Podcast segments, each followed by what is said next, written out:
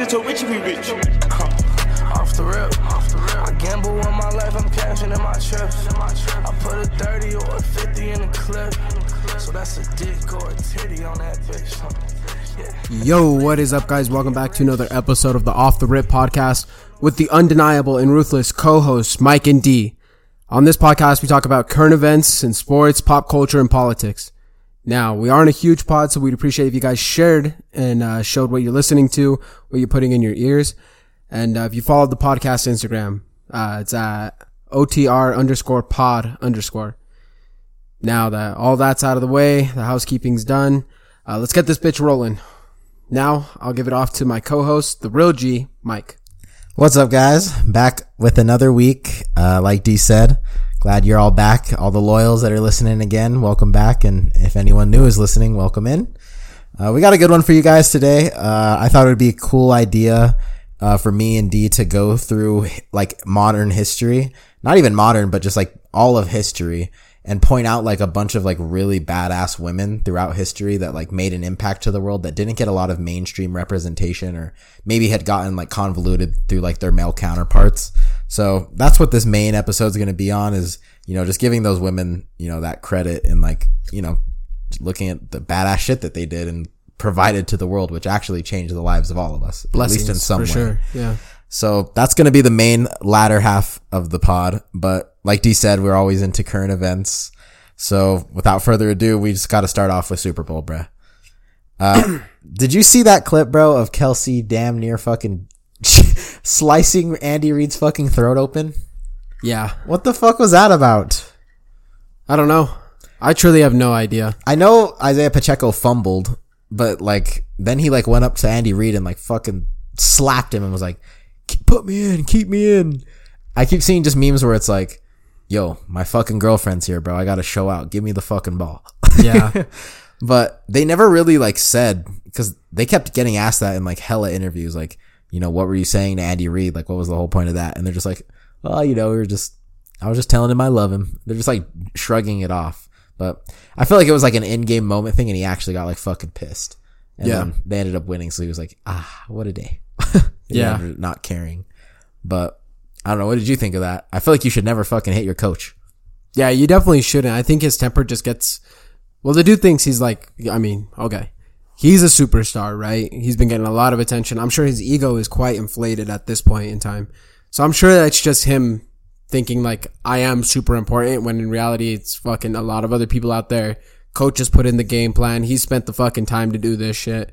And he's like, at that point in time too, at that, in the game, the, both teams were pretty shitty, but the Chiefs were shittier Yeah, they weren't. So- they weren't doing too hot in the beginning. On that part, I think they're just like, it's just, you know, tensions are high. You're frustrated. You're like, what the fuck, bro? You said the shit was going to work. So everybody gets there. The difference is, is that there are some people that can keep their head and be like, whatever, dude. I know you got me. Like, I believe in your game plan. Yeah, the best, one of the best coaches in like the world. Yeah. So he just lost his cool. Uh, I, I actually kind of like praise Andy Reid for not like actually letting like the media get to it and be like twist it in some convoluted thing because he knows he's like he's in a key part of our team. He's like I also know I'm a key coach, so he's like I'm gonna cover for this guy.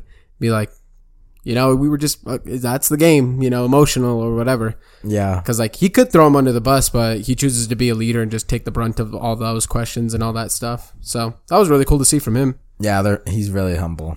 I do think it's funny how like Travis Kelce, like everyone like fucking kind of hates his ass, and they're like this asshole. But then Jason Kelce, they're like, oh my sweet little Teletubby teddy bear. they're I love him.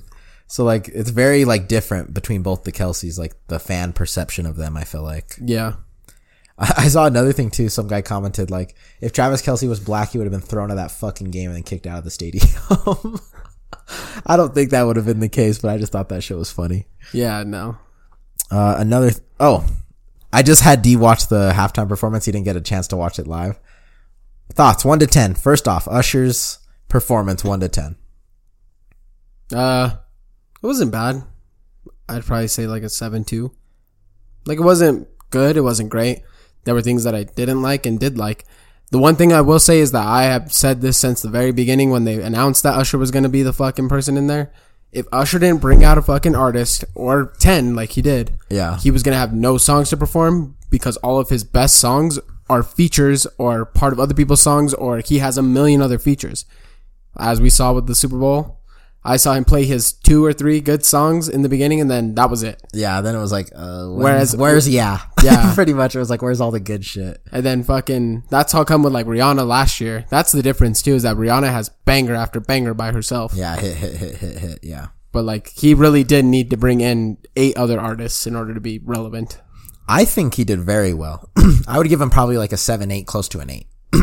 I think he fucking killed it. Homie was sweating fucking buckets, bro. I felt bad for him. Like he's dancing and singing. Like he was going like hard as shit. Yeah. I give him like props. He like put on a kick ass performance and like actually like balled the fuck out. So I think he did great. Yeah. I honestly thought his was a little, honestly, it could have been probably like an eight, five if he brought JB out. Okay. If he would have brought Justin Bieber out, that shit would have actually been a madhouse. Like if they would have saved Justin Bieber for the very end, Yeah. like they thought it was gonna end it, like oh, where is Justin Bieber? And then they fucking pop Justin Bieber out, and then they do like somebody to love. that shit would have been like probably close to a fucking eight and a half. Yeah. But overall, I think he fucking killed it. He had a few slip ups with like when he was trying to do. I don't know why the fuck They he would put him even want to put skates on. Yeah. I wouldn't even risk that shit. I'd be like, I'll stay in the J's. You fucking other backup dancers, you can do the whole Sonic shit and do the fucking roller skating shit. I'm staying on the fucking stage. Cause when he tried to slide under, I think will.i.am was it? Yeah, he And like kind of gets his fucking face hit by will.i.am's nuts. yeah, dude. Will I Am didn't open his legs up enough, so Usher was like, because I even I saw when Usher was going to do it, he looked there and he was like, "Oh fuck, he's not open wide enough. This isn't gonna work." And he was like, and he like tried to squeeze through, and he like barely fucking like wedged through, and then tried to get up and fucking almost fell back. But other than like those few little slip ups, I think he fucking killed it. Yeah. For me, I just noticed that he didn't sing half of his songs either because he was dancing. I will say his dancing was fucking dope. His dancing was like A tier. Yeah, yeah, yeah. That was that was next level. Like that's some cool ass performance shit. But he didn't sing half of his songs. yeah, You know, so yeah. part of the part of the performance aspect for me. Yeah, and that's why Michael Jackson's will always be considered one of probably one of if not the greatest because he can do it all. yeah, he can sing every fucking word and be dancing somehow. Fucker was like not diff, human, man. bro. But yeah, overall, I thought he I thought he killed it. yeah. Did you think it was better than Rihanna's? No. Again, if you can't sing more than three songs alone, then probably not a good artist to begin with.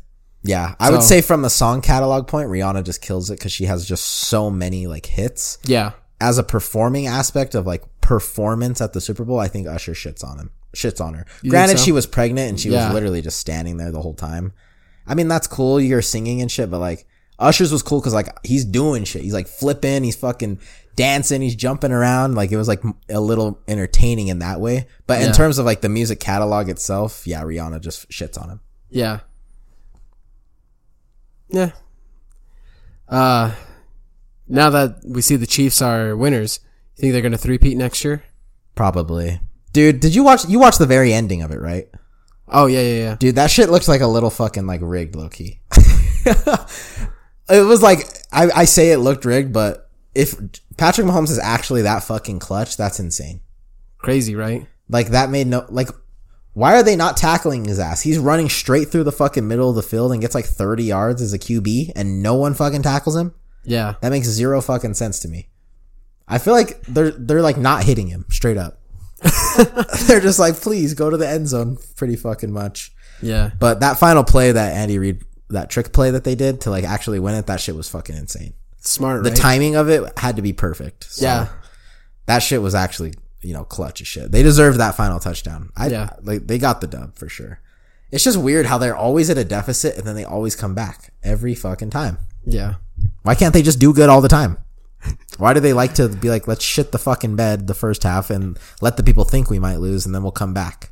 Some teams always, I will say, some teams do have like a second half mentality. Where it's like, let's kind of get shit on and then save our energy for the end when it really matters kind of thing. Well, I don't think people do it intentionally. I think they're just like, fuck, man. Like, some teams have like hope. If you look at the 49ers bench, I think it's a mentality thing, truly.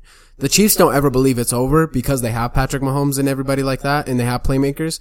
So to them, they're like, this guy will score fucking 30 seconds on the clock. So it really doesn't matter to us. Yeah. As long as we keep it close, it doesn't matter. The 49ers, on the other hand, are like, we gotta rule this whole thing out every single fucking quarter. Otherwise, we're gonna suck dick. And that was the case. Like, if you looked, I was trying to pay attention to like the faces of the players. Yeah. As it pans. And fucking Christian McCaffrey's like, fuck, we're gonna lose. In the fourth quarter, though. In the fourth quarter, he's already looking like that there's plenty of people that just don't have like the mentality or like coaches don't instill that in them to be like, Hey man, you gotta realize we could go to fucking four more quarters after this. You gotta be ready for that.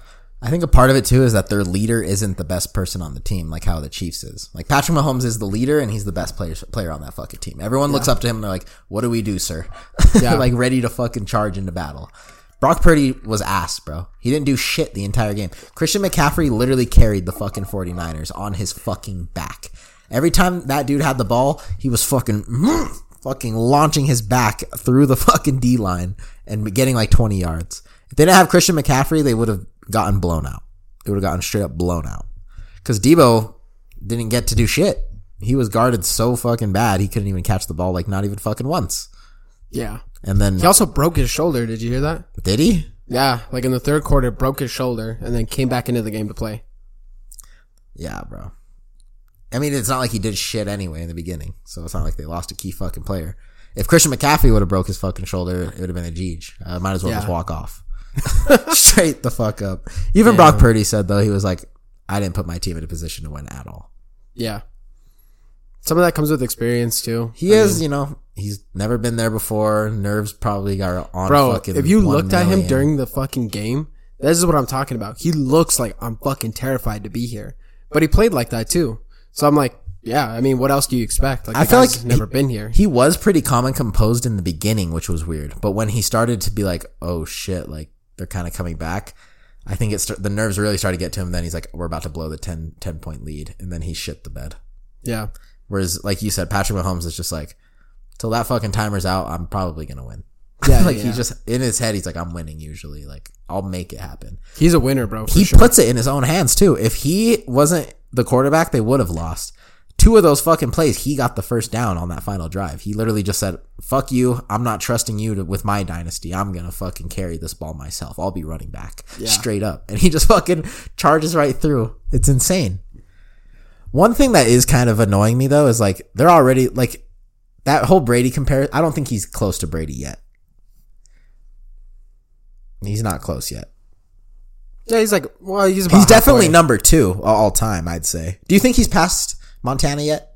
No, because Montana has four rings. Okay, that's what I'm saying. I think he's the third best, like all time, like undeniably.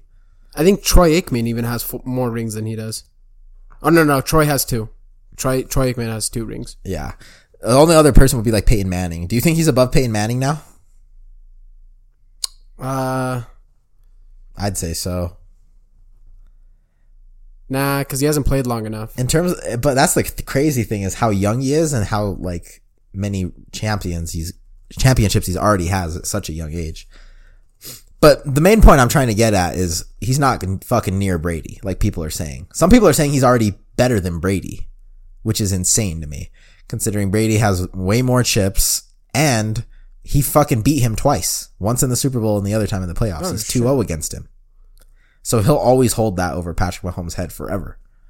Oh yeah, I beat you in the Super Bowl and I beat you in the playoffs. I'm 2-0 against you. And I have, and no, Drew, he's not, he's not close to Tom Brady yet, like people are saying.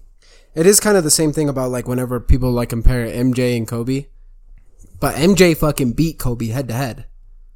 So that's when it's like, bro, if the fucking goat beats you, you're you'll always be number two. That's what I mean. Straight Like, up. yeah, exactly. Like if you get beat, like, and that record's perfect, there's really no question. Like there's no denying it. Yeah, That's why it's like the MJ LeBron debate. It's a little tough because they never really got a chance to play head to head together. That would have been very interesting. yeah, You know, that would have been something that we could actually use to definitively say this ends the fucking like debate, but they never had that opportunity. This one we have straight fucking proof. You got beat 2-0 in the playoffs and at the grandest stage of them all by the GOAT. Yeah. When he was old as fuck. Not even prime. like retiring Retiring year. yeah. year. You Oh no no he next year he reti- the year after he retires. But like his walking off with the fucking cane, he beat your ass. yeah yeah So He Tom also went to a brand new team, new year, new fucking uh, head coach, new OC, new fucking spot. that cements it, bro. Yeah. Like I don't think he'll ever pass Tom Brady for that reason, unless he gets eight. Yeah. If he gets eight, okay, you're the goat. Yeah. yeah But even if you tie him at seven, I will still think Tom Brady's better than you because he beat you twice. Yeah. And you've never beat him once. But on to the next thing. Did you see after the game that fucking weird ass fucking tweet that Biden put on his presidential Twitter account? yeah, I did see that. Homelander's eyes and it, it was literally Just like we drew it up. yeah, just like we drew it up. What'd you think of that shit? Your initial thoughts? I don't know. I don't really let it influence me. Because I have a deeper fucking kind of story behind it that some people are seeing, like saying. Yeah. I don't know. I truly think that it really is just like them being themselves already. Like we are the fucking Terminator type shit. And I'm just like, nothing I can really do about that other than just be better for myself. But like a lot of people were saying, like, is he saying like that the NFL is scripted or what's he talking about? Because another thing that happened during the Super Bowl was apparently in a helicopter, six billionaires, like from a different country, they're like billionaires in charge of like a shitloads of money. The helicopter went down and killed all six of them. The the banker, the billionaire, and then his wife and his son, and then another crypto billionaire. They all just went and died, and no one really knows the cause of it. They're doing an investigation. But what people are saying is interesting is like those people died, and then Biden after puts that weird ass fucking picture with Homelander's eyes. And then in the show, The Boys, remember when he fucking destroys that plane with all those important people on it? and Oh kills them yeah. all? Yeah. So people are like, obviously, it's that's probably not the case, but it's just like a conspiracy. But it's like that's kind of odd that that all kind of went down. And people are saying he's saying just like we drew it up, not in reference to the Super Bowl like being rigged or whatever, but to shooting down that fucking plane and killing those people. Yeah. A little far fetched, but I still thought it was kind of interesting. The few puzzle pieces that kind of connect. Yeah. For me, I'm always just like, I know you're think- always just a big yeah conspiracy dumb shit, but well, if we think about this logically, I really think it is more of like a distraction thing. It gets people to do that, and it gets people to think of a theory and think of all this, and then basically look away from like something else that's actually happening. So there's probably something going on in the background right now that'll come out later, like that new bill that they're trying to pass for foreign aid. Like that's that's happening right now. It just had a uh, vote in the Senate and it passed. what do you mean for foreign aid? Like So- for Ukraine and shit again? Uh, no, it just says, I think it's just like foreign aid bill. I think it's supposed to do, uh, have something to do with Gaza, like the Gaza strip. Oh shit. And like, we're supposedly like trying to like not escalate that, but we're passing foreign aid bills to give to these people. Makes no sense, but like, that's something that was just happening. That's why I think like sometimes that stuff is like, oh, let me be a clown. But then like this other stuff is happening in the background. I'm surprised we're not at like the impeach stage yet for this senile fucker, bro. Yeah. like he's not fit. He hasn't been fit. Who's running our country? It's not him. Kamala Harris is president. oh shit. She's president right now, bro. Because it's not Joe Biden. Fucker can't even wipe his ass. Yeah. But on off of the Super Bowl topic, uh, Vultures one dropped Kanye West's newest album. I would rate it a solid eight out of ten. D, what would you rate it one to ten? Yeah, I'm gonna. I don't know. It's hard for me because I really do like. Okay, I love the beat on every single song, but everything I hear from the word standpoint, I'm just like, yeah, this is garbage. And then I'm like, but then like the fucking beat gets going, and I start fucking shaking my shoulders, and I'm like, all right, fuck. So from that standpoint, I'll give him like a seven six. It's Seven, pretty six? solid. Yeah, definitely not Kanye's best, but it's not his worst. No, Uh, I yeah, like D said, I think the beats are fucking insane on that shit. Like, obviously it's Kanye though. That's the standard we expect. I wouldn't Yeah, expect yeah. anything less. Uh, like D was saying, Kanye's lyrics, you know, Kanye, he says like some weird shit sometimes. Some of it, it's like, ooh, okay, Kanye, and some of it's like, Kanye, what the hell are you talking about, man? But I think Ty Dolla Sign fucking did his thing on that album, bro. His hooks, his melody, like his voice. I think he, you know, floated with all of those fucking beats very well. So I gotta give Ty Dolla Sign his fucking props on that shit. He he fucking floated on that. Uh, my favorite songs, if you guys are haven't listened to it yet, these are the ones I would recommend you go listen to. Fuck some, that one's fire, bro. Carnival, paid, and I fucking love just the straight up title track Vultures, bro. Yeah. I've been bumping that shit for fucking way before this album even dropped. I fucking love that song. And that one, Kanye actually has a, the best fucking verse Yeah. on that one. So that's what I would say. I'm sure D would agree with me. Those are probably the best songs on the album. Yeah. I agree. I like nonetheless I'm being nitpicky, but yeah. I mean, for the most part, Kanye really did do a great job as far as putting together this fucking album. I mean, he was often. I hope so, bitch. If you're fucking sitting in the desert, fucking but barefoot and fucking got a little compound going, if you came out with anything but fucking greatness, I would be upset. Yeah. But I was telling Mike this earlier, but I think he would have done better. off- Like from an artistical standpoint, somebody else could have gotten these beats and made them into cooler songs than what they are. But the fact that they're cool as fuck, the way they are, is super amazing, and that just shows like the artistic ability of him making beats. And then, like you said, Ty Dolla Sign's like uh, his ability to make melodies, his ability to make hooks. It is what makes the album better than what it should be Yeah. in all realistic standpoint. Cause like when he dropped Kids See Ghosts with Kid Cudi, bro, I fucking love that album. He Yeah. he lets Kid Cudi fucking float on that shit with his fucking mm, humming and shit. Yeah. But if it was the next album that Kanye does where it's a solo project, that I'll be very interested to see. Yeah. If he does it, and I was telling D this earlier today, if he ever does a joint album with fucking Travis Scott, oh my gosh, that'll be fucking crazy. It'll be fire. Yeah. Uh, this one, it's not very recent. I know you guys have seen this shit everywhere, but me and D never got the chance to talk about it to you guys. The Drake leak. His dick pic. Oh, dick shit. vid. Oh yeah. How is he? I told you this, but how the hell could someone be so fucking blessed in life to have legitimately everything? Yeah. Everything. Guys built different, bro. Shit just amazes me. If you guys haven't seen the Drake leak, fucker's packing probably like an 11 inch soft dick. I'm dead. Straight up, bro. That shit's like an anaconda. I personally wouldn't want my dick that big. Straight up. There's, he's fucking. He like has to wrangle it. The tip of his dick is dragging against concrete when he walks on the sidewalk. all the all the memes where they're like they put the little handle from the gym. You know the one where you do tricep pull push downs with the rope. yeah. That's like what it was. Straight up.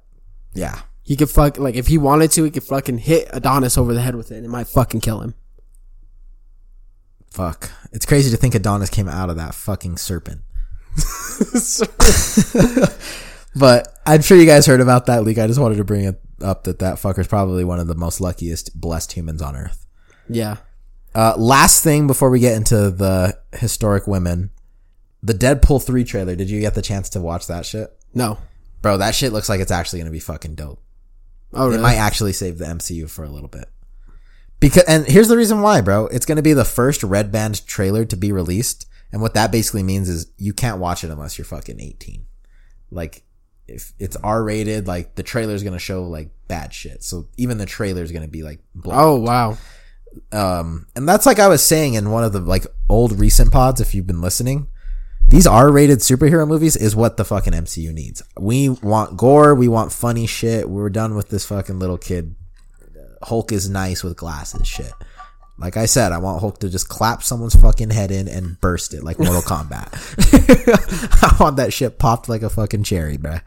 Yeah, But- I guess it really is kind of like because we uh, explained before earlier on earlier pods how the boys has a lot of success, and it is because of that gory aspect. Invincible. yeah, Invincible as well, and it's just a cartoon, Yeah. but people do like that and want to see that. So, like you said, I Apparently we're getting play. a date soon for Invincible too.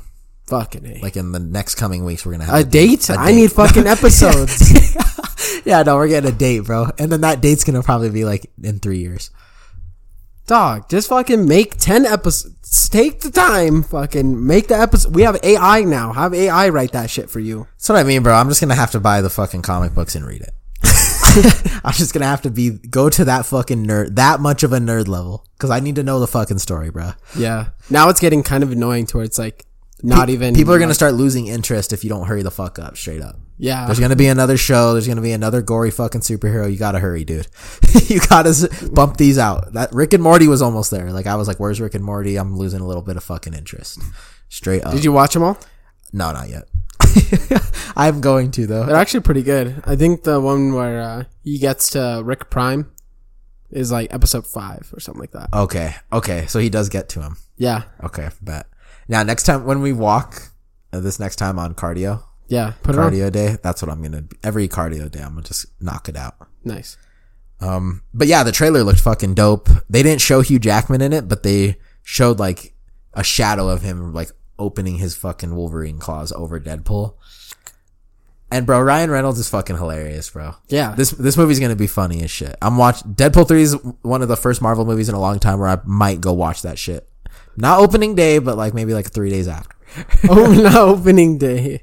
Opening day is like for like the crazy fuckers, and it's Yeah. and then it's annoying to me because I don't like when people are like clapping in the movie and fucking cheering and shit. Because then you can't even hear what the fuck he says five minutes after. Like- like, quit it. like Endgame, it made sense. It was like holy. end. Shit. There was moments in that where it's like you can't really not say shit, but like normal MC movies when people are like cheering and they're like, "I fucking love Ant Man," it's like shut the fuck up, bro. I fucking love Ant Man. But anyway, on to the main uh portion of the podcast: badass women in history. Oh, before we do that, did we talk about the Grammys? Oh no, I don't think we did. Travis got snubbed. That's all there is to it. Who the fuck is what's his name? Mike fucking who? Killer Mike. Killer Mike. I've heard, I heard that album, bro. It's yeah, it's lyrical. It's fucking got that whole shit, but it's not the best rap album of the year. You don't I, uh, judge that shit off lyrical. You judge it off the fucking impact to rap. Okay. This is what I was wondering. Was basically off of that. Because I think back in the I came upon this when I was listening to songs with my dad this weekend. And like the like he was talking about the music or whatever. And just like the style of rap that it was was like it had to be melodic, it had to have like double meanings, it had to like it had to be good as far as being lyrical. And the beat was just kind of it was the same beat throughout the entire fucking song but some dude was like rapping and that's what made it cool was like he was telling a story basically but i was like i had to think of that and i was like damn okay cool that's like i bet you that's how they judge this fucking album in comparison to like the way rap is now And that's that's what I was gonna just come back with is that is how it was back in the day. That is how it should have been judged. yeah But I don't think people realize how much rap has fucking changed from when, like the 90s. Cause we went through that whole fucking clout era with Lil Pump and fucking Smokepurpp, and that was rap for a little bit. That one, yeah, all that shit was all ass. Yeah. But that's what rap was. If you, you, like that fucking boring lyrical shit during that clout fucking era would not have done well at all. And it didn't. No one wanted to listen to that shit. We wanted that fucking little pump dumb fucking ear rape shit. That's what we liked. Yeah. And now we're at a new stage where it's like a little bit more kind of like fucking crazy ass beat with just like, you know, hype. We want hype shit pretty much. That's what Yeah. rap has turned into. And I think that's where it needs to be judged. We need to judge rap off of what it currently is. Because if we judge it back off what it used to be, then yeah, Killer Mike fucking, you deserved the Grammy, bro. yeah But that's not what rap is. Like all those old heads fucking, they're, they're out, bruh. They're listening to that old music still because that's all they fucking like. Stay Yeah. listening to the old shit. We're on new shit now. We gotta judge the new shit with what it is, not off what it used to be. fair enough And I think Travis Scott had the best rap album of the year. Yeah do you think we should stop do you think we should eliminate the rap category and just do artists songs uh like what was the other like producers things like that where it's just like more individualized because and, like and the- include all genres. uh no not include all genres but like rap has its own division like you're only gonna fuck with the people in rap kind of like how ncaa basketball there's division one two and three Yeah, I think if we split it up and divided it, that would make more sense. And then then- we need to have like lyrical rap, and then we need hype rap. We need emo rap because there's three different kinds. yeah yeah. There's three different kinds of rap, and they all fuse together, and they all have their own separate, you know, attributes to them. Yeah, because I think like what I I, th- I agree with you with what you're saying because I even said it here in my notes, but I was just like, there's an older style of rap that is dying off that is no longer like people no longer consume that type of content in that form. Yeah, like Nas, he was Yeah. nominated. King's Dead Three. No Yeah. one wants to listen to that shit again. Maybe if I was fucking 56 years old, I'd think that shit was hard, but I'm a young fucking buck. I want to jump up and down and get litty. Yeah. That's why I'm like basically what I was saying in this was just uh if it comes down to lyricism, then Killer Mike deserves the win. Oh yeah, hundred percent. But I agree with you that modern rap has changed the game. So the I think the solution to that is exactly what you said, where we have different divisions within each rap category. Because it's not like I guess it's not really fair to judge people based off of the same shit. Like Uzi's album, I would say Uzi's and Travis's albums are similar in what they do for people. Mm-hmm. But I wouldn't say Killer Mike and Nas are the same as what Travis and Uzi are doing. Like at all. They're completely different things. Yeah, they're both shit. Well, they're not shit. They're they're actually good albums. They have good lyricism, good writing, good stuff like that. Oh my god. Mike's just being a hater. I do not like King's Disease 3, bro. I listened to the whole thing. I did not like Killer Mike's album. Bro, that shit's boring as fuck, bro. if like if I'm trying to listen to this story, and I'm this can even go back to Mr. Morale and the Big Steppers. You know me, bro. I'm one of the biggest Kendrick Lamar fans there is. Yeah. that album's a listen once, cool, dope fucking story, dude. I'm not fucking bumping this shit on aux ever fucking again, dog. Same with Killer Mike. Cool, listen to it once. Uh, yep, good lyricism, good story. No fucking replay value. I'm not fucking listening to this shit. I'm trying to get hype when I'm driving to fucking work. I'm trying to get hype when I'm driving around. I don't want to fucking listen about you fucking playing with rocks and jumping jacks and having to fucking earn bread. I don't give a fuck. Oh shit. But I understand entirely what you're saying. If we split it up into categories, lyricism alone, yes, bro, he shits on all of the other rap albums because that's not what rap is anymore. It's all about fucking beats and hype music. Yeah. And the thing is though, like, But that's what I mean. even if Travis didn't win, it should have went to fucking Metro.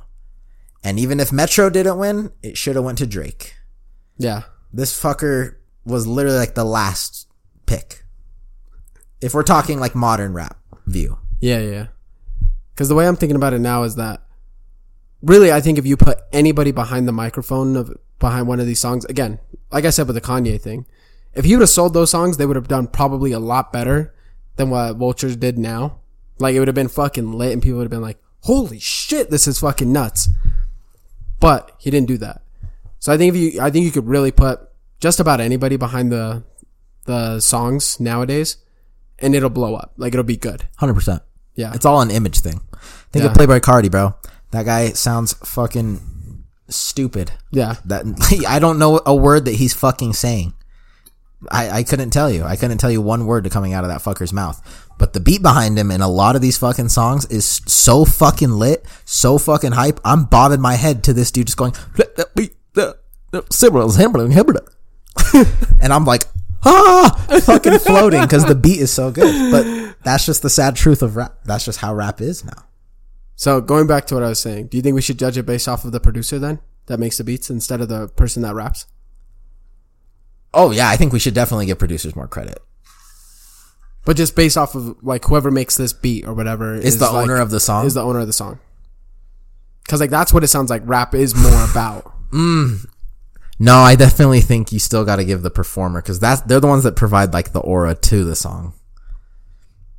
Because like Metro Boomin, bro, he fire one of the greatest hip hop producers ever. Yeah. If he doesn't have like those big name performers on those beats, they wouldn't do well. Like you still got to have some sort of ability, right? If we got someone just off the side side of the street and then put them behind Metro a Metro Boomin beat, Yeah. it'd sound like shit. It'd sound like shit still Yeah. I the beat, the beat doesn't fully fully carry but it does a lot it can make someone that's a bad rapper a good song but it can't come it's not everything like you still gotta you gotta have some sort of you have to at least have a good sounding voice too Yeah. because like even with travis like i honestly just really like the way his voice sounds like the auto-tuned aspect of it and like the way it sounds i think it works so well with like the beats and like this the like almost like astronomical beat sound that he usually tends to go for Yeah. like his voice is really what carries it, not even like his rapping ability.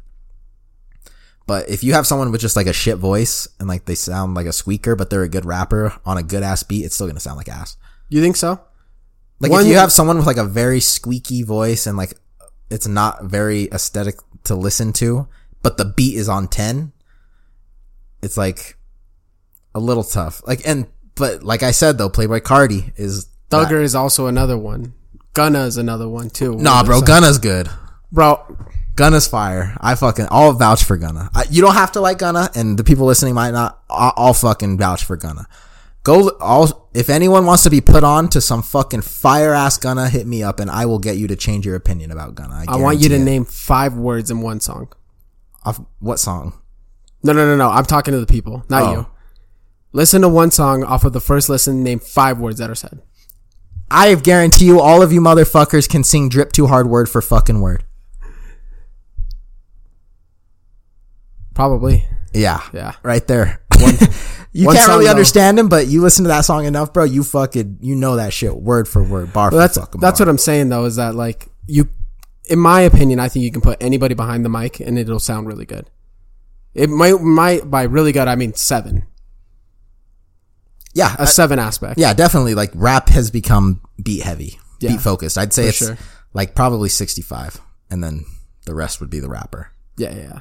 So I yeah, guess, yeah. That's, That's a good. That's a good. uh, actually. that's like what I good- would, that's yeah, what I would split the dynamic of rap today. Yeah. Because then you hear people on shitty beats like uh, what's his name? That's another, like you have a shitty beat though, you're just cooked. Yeah, you're done. You could be the best rapper on planet earth. but if, I can't bop that- my fucking if head, the beat's ass though, it will never, it will never hit. yeah, You can put Eminem on the shittiest beat in the world and it would be the worst song ever. yeah, That's just the truth. And he's one of the greatest lyricists, rappers to ever fucking touch a mic. yeah. The beat This is true. is 65% of the song. yeah, Back in the day, 90s, it was like 50 50. yeah. It's the beat was kind of okay. You had to come up with like a cool little beat with like a little bit of techno in it, and then you had to rap good. During, now, the, cl- during the clout rap era, like Lil Pump Smokepurpp, I would say the beat was probably 85% yeah. of the song. Now we've kind of swapped a little bit back. It's I gone see. back a little bit. But that's how rap changes, you know? It's, it's always going to change. It's not going to just be gangsta hip hop all the time. Yeah, It's like that's how it was started, and we'll always respect that shit. And I will still always bump gangsta rap, yeah, but that shit just won't work anymore with like the kids that consume this shit anymore. yeah, And me and D were discussing this. Like that's why Drake is so relevant. Is he's in with the kids, bro. Yeah, oh, Drake, yeah, Drake, yeah. We talked Drake, about it with the Drake watches media. He watches streams. He's he's always in at whatever's popping, and he caters his music towards that crowd to always stay on top. yeah. Because like he, everybody always says like bring back the old Drake, but he knows that the old Drake wouldn't sell as good as the new Drake does. It wouldn't. Yeah, It wouldn't. Same with G-Eazy, bro. That fucker's cooked. yeah. See, like I was even listening to like the old stuff, like his old mixtapes that are still fucking on YouTube, and I was like, damn, this shit's so crazy to listen to nowadays. Yeah. It's fucking wild, bro. On to the main main topic. On to the main. Yeah, let's roll. All right, let's fucking get it. The way I have it set up is I have it like kind of chronological and history timeline. So I have it from like the oldest woman that I have on then all the way down to like the most modern. Like that's actually still currently living. I didn't do mine like that. And that's fine. I just looked up randos. Yeah, no, that's fine. But uh you want me to go first? Yeah, go for it. Okay. this chick is older than shit, y'all. but she's a fucking badass. Her name is Khutulun. Born in 1260. the fucking 1200s. She was a Mongolian princess and she was a skilled warrior from the 13th century. But the thing that made her like so world renowned was her strength and her, her like wrestling ability. She was always in tournaments and she would always go against like men and shit on them, bro, for like ever. She was never fucking beat. She had so many, like all of her prizes were usually horses. She had like fucking hundreds of horses from all of the wrestling tournaments that she would win. But one of the things that I thought was interesting with her is she refused to marry anybody unless they could defeat her in a wrestling match. But uh, no one was ever able to fucking beat her. So she she fucking never got married. She fucking nuked herself then. No guy was ever able to fucking beat her ass. Nuked herself, bro. Yeah, bro. She died a lonely bitch. With fucking hundreds of horses. But Dog, that's low key badass though that she fucking Clydesdales too, bro. Oh yeah. But the fact that she beat every fucking dude that she ever fucking fought is insane, bro. Props to her, man. That's fuck. That's a little fucking crazy. It's a little like, but you got to think back then, like during that time period, bro. People were fucking savages, bro. So I bet you she would fuck them up. Like she wasn't like, oh, tap out, I'll let you go. She was probably literally like grabbing them by the fucking necks and like breaking their fucking arms and shit. Like she was probably ruthless as hell. I I, I wish like there was like picture. Like I didn't I didn't look like it up. you want to see like I want to see how fucking big she was, bro. what was her name? Uh, Khutulun. K. U U K H U T U L U N. She was probably like Andre the fucking giant level size then. Holy shit! Let me see. Nah, the way they portray her in here, it doesn't look like it. So she was just a badass. Like I'm looking, she's must be like Mongolian or something. Yeah, she's a Mongolian princess. Okay, cool. That's another thing that made it really interesting was like she was a princess, bro. Whooping ass. Yeah, I'm trying to look it up right now, guys. But she really does just kind of look like she's the shit. Like she fucked people up. yeah, just like Like this is an ancient painting of her. oh yeah, she was she was just a badass. Yeah, she was just fucking dope. She wasn't like big or bulky or anything, but truly she was just like a lady that would fucking kick. She was Ronda Rousey back in the day. Yeah. She also served as the key military strategist and advisor to her father. So she also was a played a crucial role in like military campaigns. So she was also like a war general. Damn. What a fucking G. For fucking real, bro. Especially in the 1200s when like now I see why feminists like do their little movement and shit. When you can have bitches that do that shit, hell yeah. Oh, sorry, no bitches. the queens, bruh. The fucking goddess. Nah, they're that bitch, man. Yeah, bad bitches for real. D?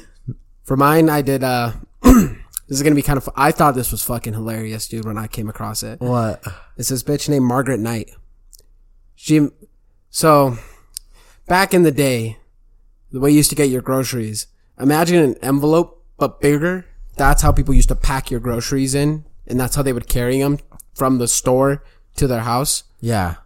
This chick Margaret Knight came up with a machine that folded the paper bag the way it is today, to where it's like vertical like a box, and then yeah, you could stuff shit in there. So she created like the brown paper bag?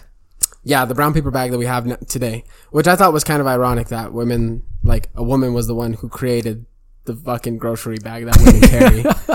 Yeah, that it was it was also hilarious because like in the video I was watching, it was like Margaret and I like became an engineer, like designed it, and then designed the machine to build it, so it was like faster processing. They were like save the country or not the country, the company. Hundreds of millions of dollars because they ha- they fucking laid off everybody that was a bag folder before she made the machine to make her bag. I guarantee you all those people fucking hated her for taking their jobs away, bro. Dude, it, apparently it was like 30 people to fold a bag. What the fuck? it was something huge like that. So she was okay, so we needed tons. to fire those fuckers. You don't need 30 fucking people to fold a damn bag. Right? She she was doing a service. Shout out the queen. Dude, I was I laughed though when I saw that shit out loud. Actually, What the hell? 30 people. That's like 30? a war. That's like a war army. bro, thirty people to make one fucking paper bag. Damn. The fact that she engineered every aspect too of the entire inventing process, though, like what a smart fucking angel. What a queen. All right, let's see. Uh, okay, this chick's actually kind of a badass. So, uh, this chick's name is Ching Shih. Uh, born in 1775 and died in 1844. Uh, she was a Chinese pirate who terrorized the South China Sea during the early 19th century. Originally a prostitute, she married Cheng I, a notorious pirate, and upon his death took command of his fleet, amassing over 300 ships and 20,000 to 40,000 pirates under her control. She was known for her strategic brilliance and ruthless enforcement of a strict code of conduct. She dominated the seas, extracting tribute from coastal towns and defeating the navies of multiple nations. Her power was so fucking OP, bruh, that the Chinese government offered her a pardon when they finally captured her, and they allowed her to retire with all of the wealth that she had gained throughout that entire expedition and allowed her to le- live peacefully until her death. Damn. They thought she was so fucking badass. They said, all that money you took from all those other pirates, it's all yours. We don't want a dime of it. Take it, go live an amazing life. And she lived her full fucking life rich as fuck. Damn. Tell me that's not badass, bro. Right. That's fucking dope, bro. that chick is badass, dude. Ah. Who do you got? I have another one that also made me fucking laugh because this is hilarious, bro. the amount of shit that is actually, bro. Okay, you can't make this shit up. This name's uh, this uh, lady's name is Josephine Cochran. She's the inventor of the first commercially uh, successful dishwasher machine. She invented the dishwasher, and it wasn't even because she was washing the dishes.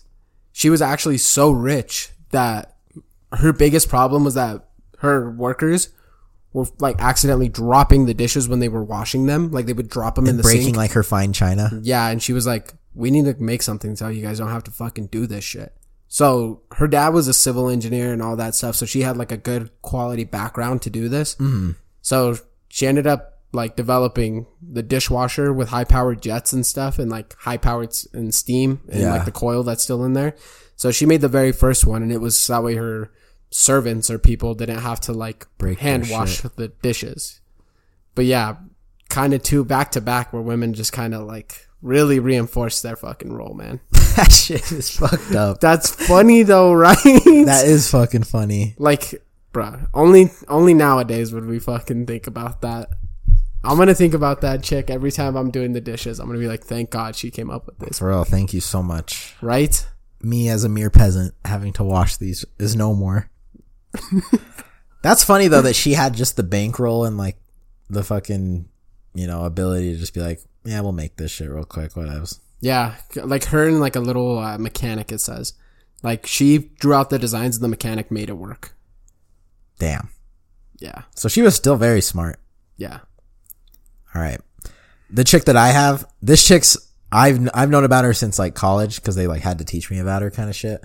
Oh, I think I know. Yeah, bro, this chick's a badass. So Ada Lovelace, born in 1815 and died in 1852, a little bit of a shorter life than I think she deserved. Um, but this woman is often credited with being the first computer programmer. Uh, she lived in the 19th century. She was born Augusta Ada Byron. Uh, she was an English mathematician and writer. She's known for her work on Charles Babbage's proposed mechanical general purpose computer, the analytical engine. She translated an article written by an Italian engineer about uh, Babbage's analytical engine and supplemented it with her own extensive notes. In these notes, she presented an algorithm for the analytical engine to compute the Bernoulli numbers, making her the official world's first computer programmer. She added a bunch of more contribu- contributions to computer science throughout, you know, her life, and she was basically credited as being like the pioneer in the field of computing. So basically, without Ada Lovelace, we wouldn't have this podcast to record and send to you guys. You wouldn't have a phone to listen to this on. You wouldn't have fucking any fucking computer shit. So I have a big fucking props to her. She's probably, in my opinion, the fucking dopest fucking woman in history. Yeah, she literally created your job. Yeah, created my fucking job and created all of the things that I love, pretty much. Like even in like my own hobbies. Like without her, like I'd be fucking bored, straight up. So shout out to fucking Ada Lovelace, the goddamn queen. Since we're on the computer science theme, there is one lady that I came across that also did some pretty cool shit. Mm-hmm. Uh, her name's Grace Hopper. Did you ever yeah, did you learn yeah. about Grace Hopper? They taught us about her as well. She's a fucking G. Yeah, she was uh, admiral in the navy, but also made the first program that was able to take uh, take word commands. So her specific thing was uh, she was instrumental in the development of UNIVAC. I don't know how the fuck it is. One, uh, it was one of the first uh, commercial electronic computers and helped create the first com- uh, compiler, which translated mathematical code into machine readable instructions. Yep. Uh, she also developed the programming language COBOL, Common Business Oriented Language, which became widely used for business applications. Yep. So, also another go in the computer science Queen. industry. and that was back when they had to use punch cards to like actually convert the to the Yeah. compiler into machine code. So rather than using zeros and ones, or in our in our case, we just write actual English code, and then the compiler converts that English text into zeros and ones, and then those zeros and ones go to machine code, and that's what actually runs the program. This is back before then to where instead of zeros and ones, she had to hand fucking punch the zeros and ones. So a punch would be a zero and then a non-punch would be a one and then that's how the computer would read them. And the code that she fucking wrote for like NASA and shit like that was like hundreds of thousands of punch cards to the point where a f- single piece of paper would stack up to the roof of by the computer and there was probably like 60 stacks of them. Damn. It's fucking insane, bro. We've came a fucking long fucking way, bro. But that's a good one. She's a queen for sure. Uh, this next one I have, she's like kind of like born in like the whole like Wild West era. So she was born in 1832 and died in 1914. Her name, her nickname was Stagecoach Mary. Uh, her real name was Mary Fields, and she was the first African American woman employed as a mail carrier in the United States. She was born into slavery and she later gained her freedom and became known for her remarkable strength, courage, and skill with firearms. She worked for the United States Postal Service in Montana, where she braved harsh weather conditions, hostile encounters with outlaws, and the challenges of delivering mail along the rugged terrain. So despite all that discrimination and adversity, she had like hella respect from everyone. No one really fucked with her. Excuse me. She she basically fucking would any outlaws that came and pulled up on her, she'd fucking cap their ass. So it got to the point where they're like, "Oh, is that stagecoach Mary's coach? Yeah, don't fucking try to rob her. She'll put a bullet in your fucking eyes." She was she was a badass. Damn. She kind of reminds me of um the reason I kind of gravitate towards it is you know the movie Holes, right? Yeah. Remember um Kissing Kate Barlow? Oh yeah, yeah. She reminds me of like the, her kind of, but like the real life version. Interesting. Uh, the lady I have now is uh, her name's Shirley Ann Jackson. Uh, she was a black lady. She was actually one of the very first African Americans to graduate from MIT. so that's pretty cool. But she also did something pretty fucking great, which I'm thankful for because I I'll decline your call if I ever see your ass pop up. she created caller ID. So she got the idea of like, why can't I ever see who's calling me? Yeah. So since people register with the phone book, she thought, why can't we just put this into like, like you said, like a data set somewhere, and then once that number reaches me, it also has attached to it this name. It just does a big phone lookup and then looks Yep. up looks up the name in the back. Yeah. So she was the one who uh, did caller ID in the 1970s. So thank God for her. Fuck, imagine if she was big brained enough to just instantly be able to block spam calls.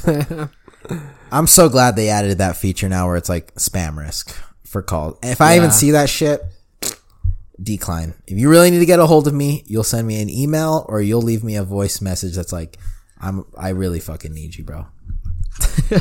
Otherwise, I don't even trust 719 numbers anymore. They're all fucking spam. All these spam fuckers use that area code as a way to get you to answer now. Which is crazy. So that means they must have like some fucking tower or something there that they're pinging off of. Nah, bro, they're just able to make the phone number look like whatever they want. Oh, really? Yeah. Wow. It's fucked up. You can do that shit with email too. They taught me in my data security class. If you just have access to like the mail server, you can put your email as anything you want, even though that's not your official one. I can make my email your actual email and still send mail however much I want. It'll still receive.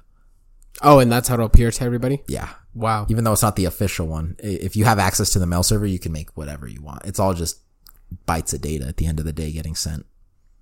Dang. yeah, it's crazy. All right. The next chick I have, another technological queen. Uh, her name was Hedy or Hetty Lamarr, born in 1914 and lived till 2000. So one year shy of me being born. Uh, she was, her full name is Hedwig Eva Maria Kiesler. She was an Austrian American actress and inventor. She was born in Vienna, Austria, and began her acting career in Czechoslovakia before moving to Hollywood in the late 1930s. She gained fame for her beauty and talent, starring in numerous films during Hollywood's golden age. Despite her success in the entertainment industry, she had a keen interest in science and technology, or STEM. During World War II, she co-invented a frequency hopping spread spectrum communication system with George Antheil. This technology, originally developed to prevent the jamming of radio controlled torpedoes, it actually was the foundation that needed to be laid for modern day wireless communication. So she basically invented Wi-Fi, Bluetooth, and GPS. Yeah. So again, without her, we wouldn't be able to send this shit to y'all. Another queen, bro. I, I love all the ones that make like the tech shit, bro. Cause dude, that's so crazy. It's so Right. dope. So fucking dope. And that's the thing though, like, how the fuck have I not heard of some of these fucking chicks? You know what I mean? They need to be fucking represented because I want to know who the fuck created Wi-Fi. Yeah, it's uh it's pretty crazy, man. I feel like they make like the initial shit and then somebody else makes a bigger thing and it overshadows. I think what happens is they make the breakthrough, the Yeah. thing that's like, oh, holy shit, this is possible. And then someone else just kind of takes it and runs with it and actually commercializes it. Yeah. But I mean, they all, they all do a part in creating it, but they definitely were like, have the breakthroughs. So they definitely deserve to be credited. Yeah, yeah. Yeah, everybody there's like plenty of people I guess that you can name where the guy went, made this major discovery and then some other dude was like, Bro, imagine if we kept going. Yeah. And then Pushed like that same dude's like, I'm focused on this right now, man. This shit's big. The other dude's like, This guy doesn't know. And then yeah, people just run with it. Yep. Uh, another one that I have is her name is uh, Mary Curie. So she was a physicist and chemist. She made brown, groundbreaking discoveries in radiology, including the isolation of uh, radium and polonium. She was the first woman to win a Nobel Prize and remains the only person to have ever won a Nobel Prize in both chemistry and physics. So two different categories. She's the only person that's ever done that. Damn. Most and, people- and physics is insane. Physics is like one of the hardest ones I feel like to win a Nobel Prize in. Yeah, Holy shit. pretty insane. Damn, what a queen. Damn. What do you think about the whole the Nobel Peace Prize? I think it's pretty cool. Would you say that's the most coveted thing to be awarded in like I guess science, math, literature? Yeah, because I mean, truly, your life, you're not making really big money unless you're working for like a pharma company. How much do they give like you that. if you win the Peace Prize again? It's like a milli or some, ain't it? Let's see. I know they don't give you just a fucking little medal. I need some fucking dough. Hand it over. Let's see. Uh, Or is it nothing, dude? I don't know. It says like it's in. Oh, it's about 1.1 million USD. Okay, yeah. Hell yeah. A It's apparently like 11 million or 11 million Swedish kroner, which comes out to like 1.1 1.1. mil. Hell yeah. Okay, at least they're getting compensated some fucking dough. Cause the medal's cool and all, but that shit's gonna just get some dust. The other thing too is that it. The only thing that sucks is you're kind of better off being a sole. No wonder these guys take credit for it, because if you have multiple winners, multiple people get the medal, you all split the prize. Oh, so they like to keep the circle small. Yeah, Eh, I, fuck that, bro. Just go for the discovery, whatever. yeah, yeah. If you start off as a two man team and make the discovery though, then stay a two man team. Don't be trying to fucking outsource and gain more people then. Yeah, But if you discovered it all as a group, then yeah, the whole group deserves to fucking eat a piece of the pie. You selfish fucks. Alrighty. The next one I have is a girl named Sophie Scholl, uh, born in 1921 and died in 1943, lived a very short life, 22 years. Uh, she was a German student and anti-Nazi political activist during World War II. Alongside her brother Hans and other members of the White Rose Resistance Group, she distributed leaflets, or basically like newspapers, calling for the active opposition to the Nazi regime and its atrocities. As a German. Despite the risks involved, Sophie and her companions engaged in acts of civil disobedience, including graffiti, uh, the newspaper distribution, and raising awareness about the crimes of the Nazi government. In 1943, Sophie and Hans were arrested by the Gestapo, tried for treason, and unfortunately executed. But their courage and their defiance in the face of tyranny is something that I thought should be discussed and talked about, put to mainstream because as a 22 year old to go against Hitler like that and knowing you're definitely fucking dead is kind of like something so courageous I wouldn't even do straight up. If you don't fucking stand up now, that's what the fuck's gonna happen to us, man. this pod will fucking get Mike and I shot in the back of the fucking head. God damn. That's legit what would happen to us if we posted uh, some of the shit that we say on here. Yeah, bro. We would be fucked up. So share the fucking show. God damn. But yeah, cool, cool lady. I really, I fuck with that shit. Good for her. I wouldn't have the balls, bro. Straight up. Most people wouldn't, man. Yeah, bro. I'd be one of those fuckers where the Nazis come in with the guns. They're like, tell me where the fucking people are or I'm shooting your wife in the fucking brain, splattered on the walls. I'm blabbering, bruh. I'm saving my wife. I'm, and myself, bro. I'm trying to live. I'm fucking blabbering my mouth. But this chick stood her ground. She's like, nah, what you're doing is wrong. And she got fucking killed for it. So if she's gonna go through all that trouble and get killed for it, I think we deserve to at least know her fucking name. Sophie Scholl. Good for her. Good for that lady. Oh, I got another one. her name's Florence Nightingale, and it, uh, her contribution was nursing. Yeah. She's so Florence Nightingale, known as the founder of modern nursing, made significant contributions to healthcare reform and pioneered the use of statistical uh, analysis in medicine. She is best known for her work during the Crimean War, where she uh, imposed sanitary conditions in military hospitals and implemented measures that significantly reduced mortality rates among wounded soldiers. Now, I did only know that like the sanitary shit, so like thank God we had her. Yeah. Because that's why people scrub in and like we have like sanitary conditions, we have clean rooms, like we have all that stuff now. That's the whole to stop infection and shit. Yeah, she was one of the few people that started doing that and then like they were like, Holy shit, how are your people living longer? Yeah, like, why are they not dying like two weeks after the surgery? Yeah. And she's like, We just kinda clean up around here and they were like, Holy fuck, man, really? yeah, make it the standard, please. Yeah. so she did some cool shit. Good for her. Shout out to all the nurses. Yeah, no, she's a queen, bruh. Yeah, without her, We'd all be dying. no, we'd all be living, but just for only like a week. and then we'd fucking rot. Our insides would turn into fucking poison and we'd die. We'd all have neurosyphilis by the age of 10. yeah, dude. All right. The last one I have is the most current and she is still living today. I know my sister was like, had a little phase where she was like really into this chick. Uh, it's uh, Malala. Uh, I, I'm going to butcher her last name, but it's Yousafzai. Um, but Malala is a Pakistani education activist who gained international prominence after surviving an assassination attempt by the Taliban in 2012. At a young age, Malala defied the Taliban's ban on girls' education and became an outspoken advocate for the right to education, especially for girls. She co-authored the memoir I Am Malala, and in 2014 she became the youngest ever Nobel Prize laureate for her courageous advocacy work.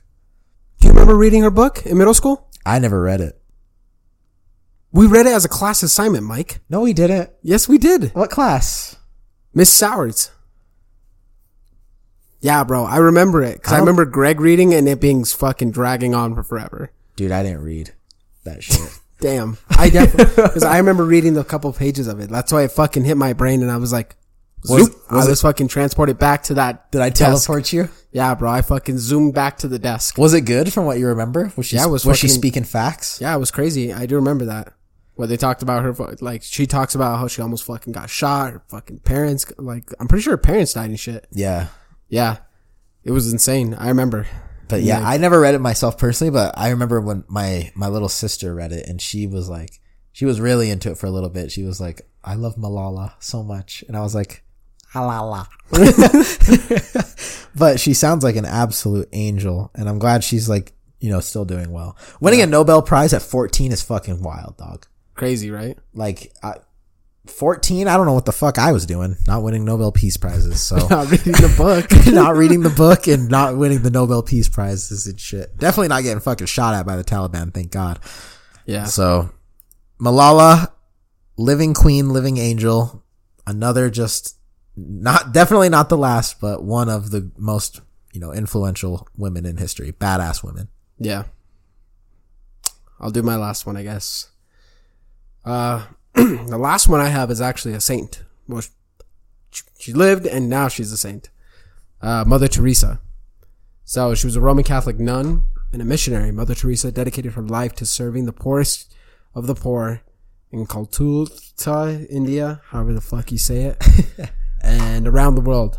She founded the Missionaries of Charity, an organization that provides hospice care, medical aid, and humanitarian assistance to those in need.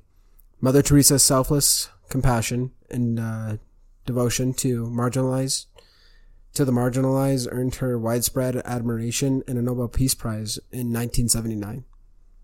And she's also a saint, a canonized saint by the Catholic Church now. Describe for me who's not very religious. What is what is how do you become a saint? I thought you I thought when you were a saint you were like I didn't know you were human still. I low-key thought you were like like an angel. I just I'm very uneducated in religion, that's for sure. No, I know that like basically your life has to be like so a lot of saints and stuff, you if you read about their history, they're fucked up people. Like they back in the day they were womanizers, beaters, fucking bad people. Like a lot of them did a lot of bad shit. The whole point though is that through finding Jesus and doing all of that, they turn their life around and they do like they use whatever's left of their life to create something immensely good. Okay. So that's kind of like the whole purpose of their life at that point. Uh, let's see. In the Catholic Church, the process of becoming a saint, known as canonization, involves several steps and typically occurs after the individual's death. Here's an overview of the process. You got to be a servant of God. Uh, the first step towards canonization is the declaration of a person as a servant of God. This usually happens at the diocese level. So, like, dioceses are, think of them as like states, so to speak. So, like, there's states here, but like worldwide. So, it's kind of how that works Okay. uh, venerable. After a servant of God is declared to have lived a life of heroic virtue, they are given the title of venerable by the Pope. This recognition signifies that this person lived a life of outstanding holiness and virtue, worthy of emulation by other Catholics. Beatification. Beatification is the next step of canofic- canonization process.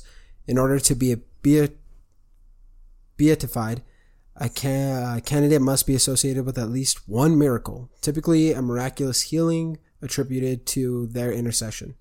The miracle is rigorously investigated by the church, and if approved, the Pope may declare the individual blessed by the beatification ceremony.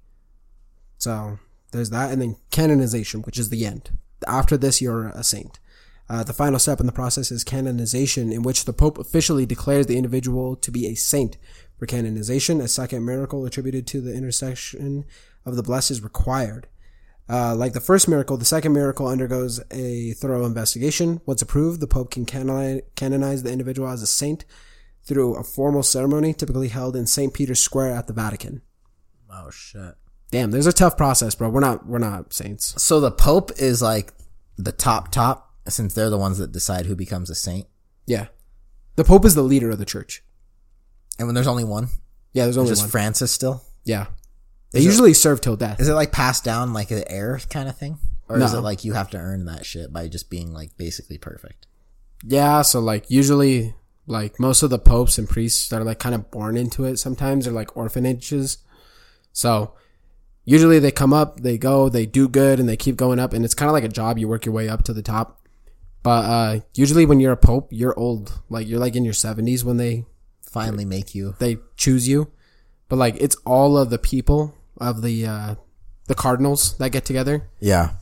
and they they pray about it and then they like write it down on a piece of paper and then they all put it into like a box and then like whoever gets the most votes there like they pick like a couple and then they just kind of go again and they say these are our three that we're choosing from write yours down put them again and then then it's like okay cool then after that they just have to get a majority vote on who they want to be the leader of the church That's interesting to me that the that role is kind of held the same way as like you know a democracy. It's like you vote for who it is. yeah but only the cardinals get to do it like we don't get to choose Right. Yeah. Yeah. But it's still interesting that they vote on it. yeah That's dope. Hell yeah, bro. That was the last one I had. Do you have any more? I mean, there are there are more. I mean, we could mention like Rosa Parks and like the Hidden Figures ladies, but I'm sure everybody knows about them and their Oh, yeah. contributions to society. Yeah, Rosa Parks is probably the most fucking mainstream. Straight up. Let's see. I know I have a few more on here. Uh, Queen Elizabeth the First of England. Apparently, she was often referred to as the Virgin Queen. Yeah, bro, she never married. What a queen! That's wild. Literally. And the thing is with her is that's what sparked like the divergence to like the royal party. Yeah, Since she never got married and never had children, there was no one to be heir, so she made like her cousin heir. And so that like split it like split the families and it caused a whole new like you know family tree to go down in royalty because that reason alone. that's fucking crazy.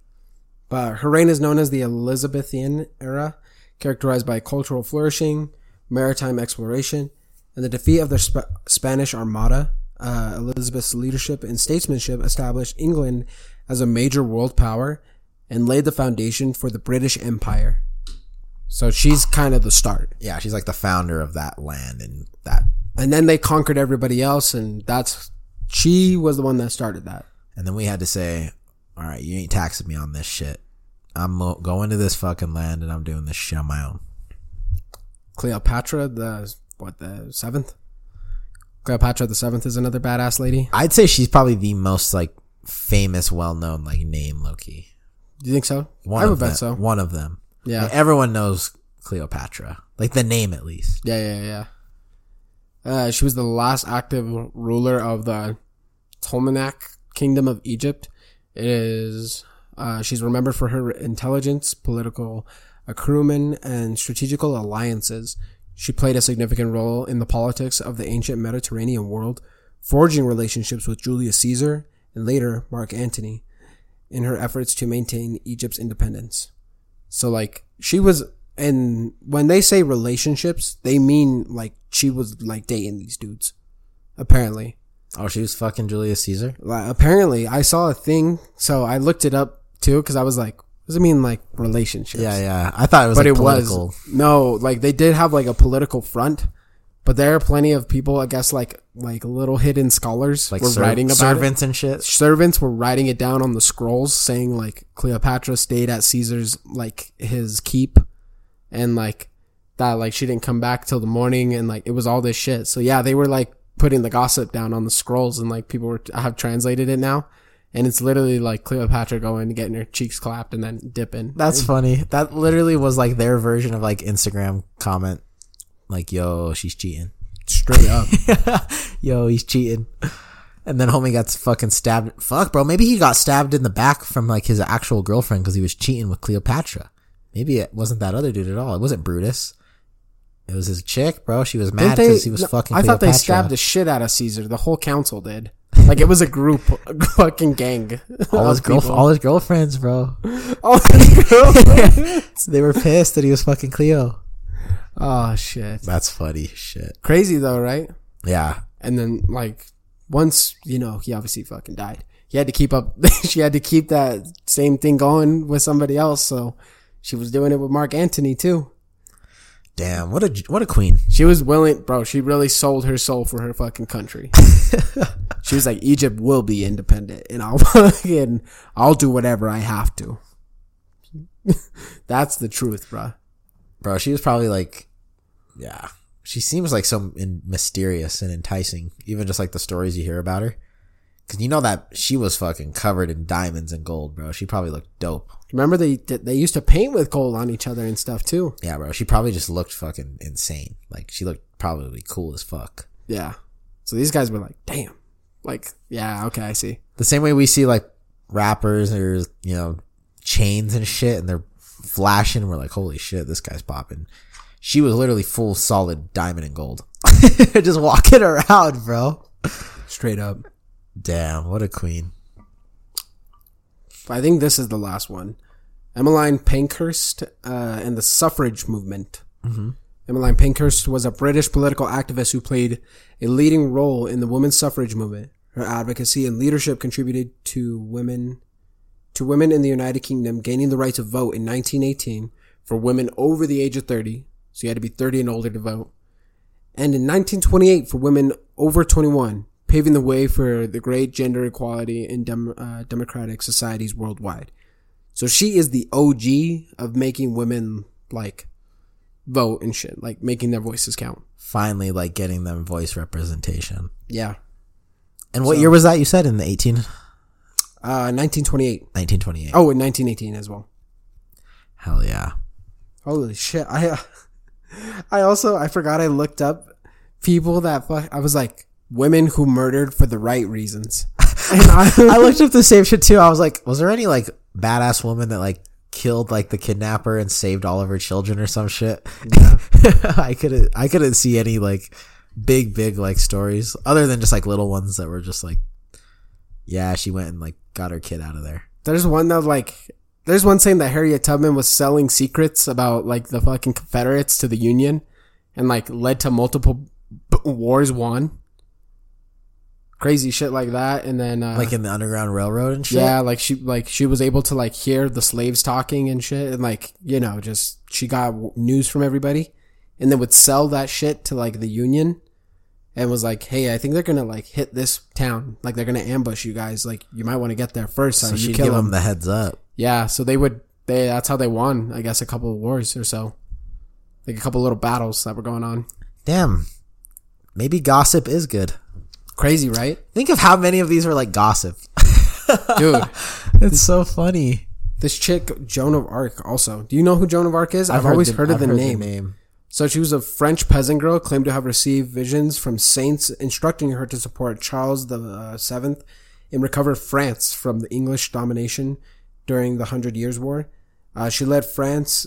she led the French army to several victories and eventually captured by the English.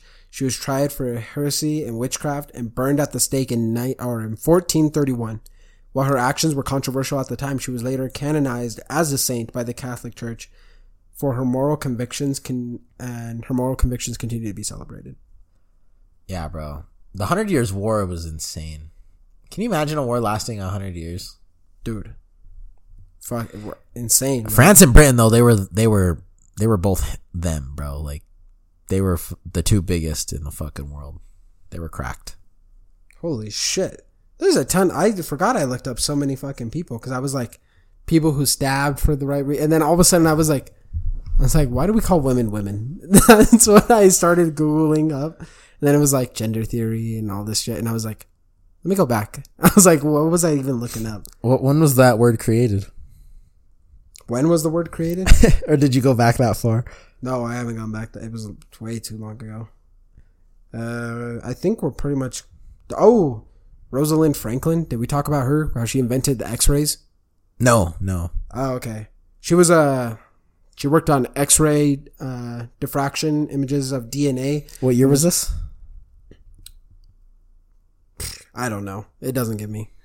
But it was just uh, X-ray diffraction images of DNA and was critical to this, the the discovery of the DNA double helix structure. Oh yeah, yeah. by James Watson and Francis Crick. However, Franklin's contributions were often overlooked, and she did not receive a Nobel Peace Prize along Watson and Crick. This is one of those instances where they didn't want to share. Did they just leave her off the paper and shit? I think so. Like, I think she developed the tech to like help them do it, and was like, like alongside them. So they had the theory, but she made the tech. Yeah, like without her, they don't discover it. Right. They Which need- I think if they that's needed the to have case- the controlled situation to prove their theory. yeah, which I think if that's the case, you need to give someone some fucking credit. Yeah, no, she deserved the credit. She got fucking bullshitted.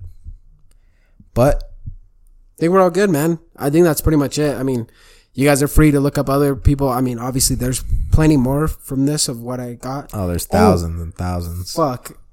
Oh, okay. Never mind. Never mind. I forgot we're not doing that.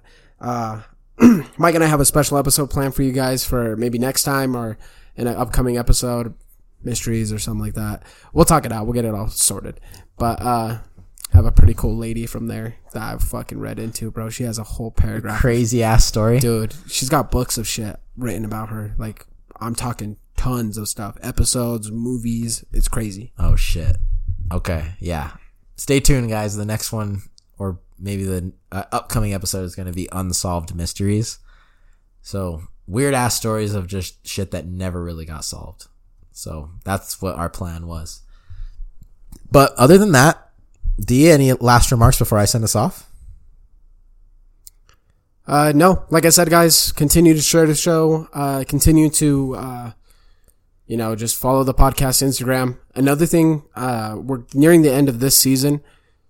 Mike and I might take a little bit of an extended break so we can get next season better. So we bring you guys a different form of content, and that's what I'll leave it at. But hopefully, you guys are able to enjoy that and just kind of understand that this is what we do. It's going to be a little bit different, but it's going to be fun as fuck. Also, Lent is coming up. I'm giving up social media. So if you don't fucking see me on there, I didn't ghost you. Just text me. If you don't have my number, get it from somebody. If you can't get it from somebody, then we're not that fucking close. Yeah, if you need to reach us, I ain't giving up social media, so just hit up the off the rip pod. I, I'll answer that shit. Facts. But without further ado, I appreciate you all for listening. All the loyals, shout out to you. Thank you for always coming back. And all the new people, feel free to share it. You know, if you enjoyed what you listened to and you have some friends that are bored on a road trip or, you know, you're just doing homework and you want to, you know, listen to mine and D's beautiful voice talking about random bullshit that doesn't really matter, then pop us on, you know, spread the word. But without further ado, we'll catch you guys in the next one. Off the rip. Let's go.